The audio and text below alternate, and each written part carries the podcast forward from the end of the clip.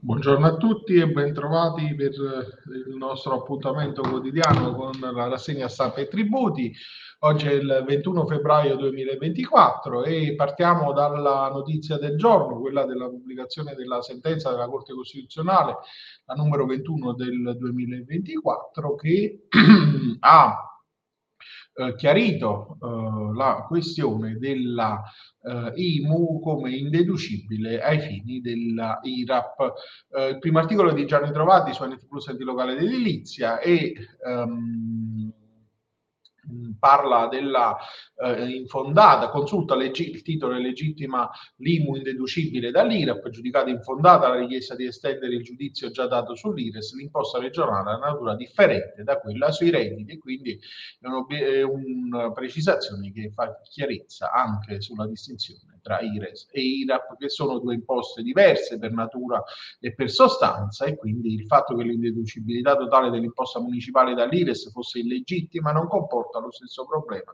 in fatto di imposta regionale sulle attività produttive. Su questi presupposti la Corte con la sentenza 21 del 2024 redatta da Luca Antonini e depositata il 20 febbraio ha dichiarato non fondate le questioni di legittimità sollevate sul tema dalla Corte di Giustizia Tributaria di Torino. Nella stessa decisione la consulta ha respinto, ma per inammissibilità ammissibilità le obiezioni sulla,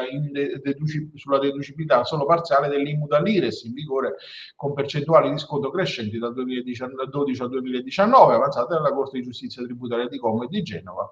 Eh, e quindi questo è il succo che poi viene anche approfondito da Giorgio Gavelli nel suo NT Plus Fisco, un iter lungo 10 anni per arrivare a scomputare al 100% il computo o il conto dell'IMU, non ci sarà rimborso parziale ai contribuenti che hanno reso indeducibile deducibile ehm, dal 2013 al 2021 ai fini dell'imposta sui redditi una quota crescente dell'IMU pagata sugli immobili strumentali.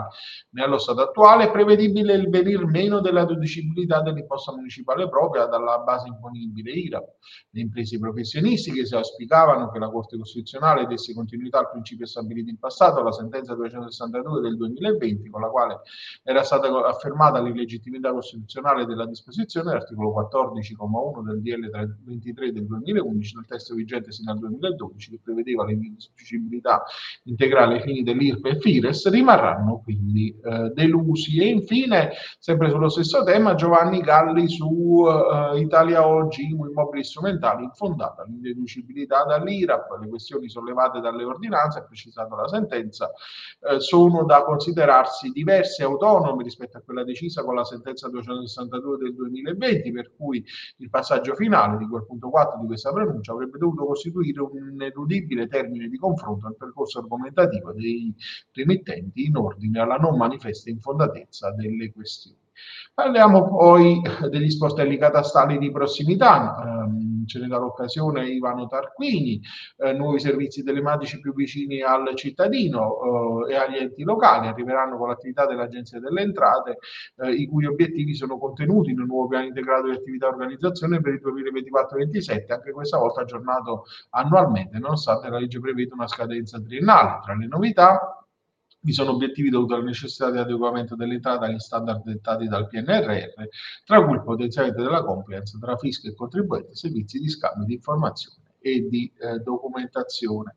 E infine parliamo di processo tributario. La Cassazione torna sull'onere della prova. L'articolo su NT Plus Fisco di Giuseppe Napoli, processo tributario, la Cassazione torna appunto eh, su, con l'ordinanza 2746 del 2024 ehm, ad affrontare la questione della ripartizione dell'onere della prova nel processo tributario nella luce del nuovo comma 5 bis dell'articolo 7 del DLGS 546 del 92. L'amministrazione prova in giudizio le violazioni contestate con l'atto impugnato. Il giudice fonda la decisione sugli elementi di prova eh, che emergono nel giudizio e annulla l'atto impositivo se la prova della sua fondatezza manco è contraddittoria o se è comunque insufficiente a dimostrare in modo circostanziato, puntuale, comunque in coerenza con la normativa tributaria sostanziale, le ragioni oggettive su cui si fonda la pretesa impositiva e l'erogazione delle sanzioni. Quindi a questo riguardo il naturale forse imperituro interrogativo verte sul carattere innovativo o meno della citata novella in base al suo rapporto all'articolo 2697 del codice civile che è la norma di riferimento per l'utilizzo delle presunzioni.